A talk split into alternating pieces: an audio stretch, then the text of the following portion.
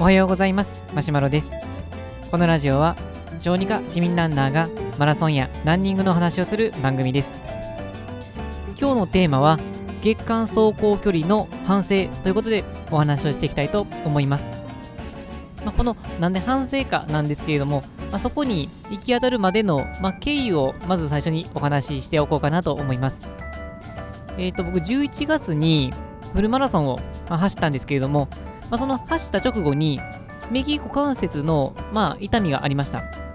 まあ、この時フルマラソンの、まあ、自己ベストを更新できたぐらいこう頑張った時だったので、まあ、多少こう関節とかに、まあ、痛みとか出ても、まあ、おかしくないのかなとは思ってたんですが、まあ、最初まあ3日間ぐらいは全く走らず様子を見てて、で、まあ、少しずつ少しずつ、まあ、ジョギングとか軽いところから始めていったんですけれども、なんとなくこの右股関節の違和感は残ってたんです。まあ、痛いというほどではないので、日常生活には全く影響はないですし、ある程度こうダッシュとかもしようとすれば、まあ、全然できるという、まあ、それぐらいのものでした。でただ、やっぱりその練習強度を、まあ、だんだん上げていって、まあ、距離を踏んだりとか、この、まあ、ダッシュをしたりとか、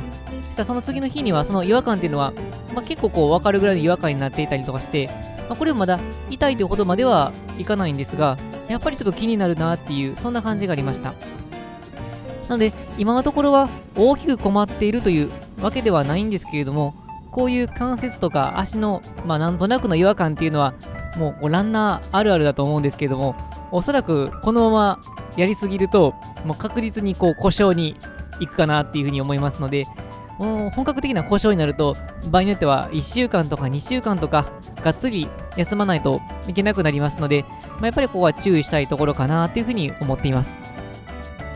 で、とはいってもこう、今まで、あのー、休んでいたら、大体すぐに治っていたので、まあ、この股関節の違和感がなんで続くのかなっていうことをちょっと考えてたんですけれども、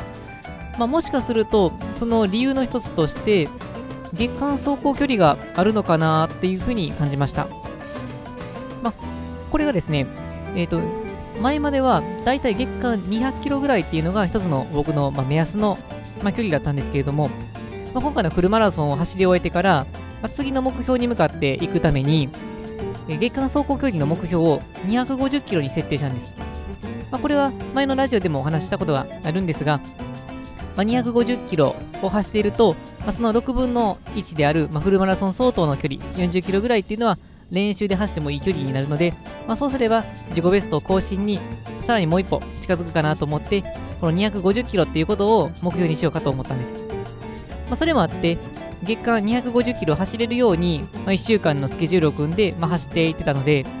この前半戦、まあ、11月あ12月の前半戦っていうのは、まあ、このままいけば月間走行距離250キロに行けるっていうぐらいの、そういうぐらいの、まあ、ペースで走っていってました。でまあ、この辺りは自分で言っておきながらこう反省しないといけないところかなっていうふうには感じてるんですけれども練習の量の走る距離っていうのを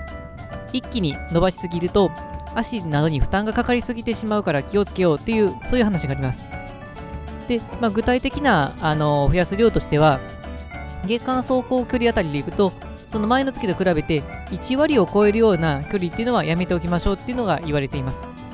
まあ、そうするとまあ、200, 200キロを走っているのであれば、次の目標としては220キロ、これを一つの目安にしないと、場合によっては足に変な負担がかかりすぎてしまうかもしれない、まあ、そういうものです。まあ、そうすると、これ一気にオーバーしていて、まあ、200キロ基準にすると25%アップぐらいの、まあ、量になってしまうところだったので、まあ、確かにその量をやると、まああの、まだしんどいというほどではなかったですが、足のこの違和感っていうのが、まあ、治りにくくなっている、そういう原因にはなっているかもしれないかなというふうに思いました。まあ、そういうこともあって、まあ、後半は少しこうゆっくりめに走っていくようにして、まあ、大体こう月間220キロぐらいになるような設定でいこうかなとは思います。で、この220キロの設定にしてみて、まあ、足の違和感っていうのが完全になくなったら、次はまたこの1割増しぐらいの230、40キロぐらい。そのさらに次には250キロ。まあ、こんな感じでいこうかなと思います。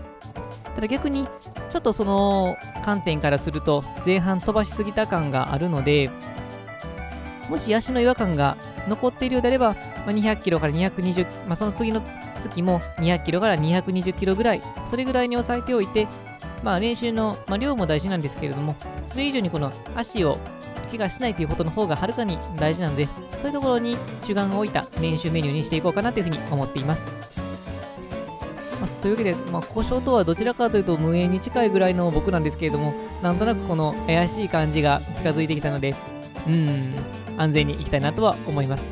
まあ、もしこのままうまくいったら、そのこともまたお話ししていけたらなと思います。はい、というわけで本日の内容は以上です。このラジオではこのようなランニングに役立つかもしれない、そんな情報を日々配信しています。また僕自身はブログなどでも情報を配信していますので、気になった方は概要欄の URL をチェックしていただけると嬉しいです。それでは本日も最後まで聴いていただきありがとうございました。故障に気をつけて今日も元気に走っていきましょう。それでは、さようなら。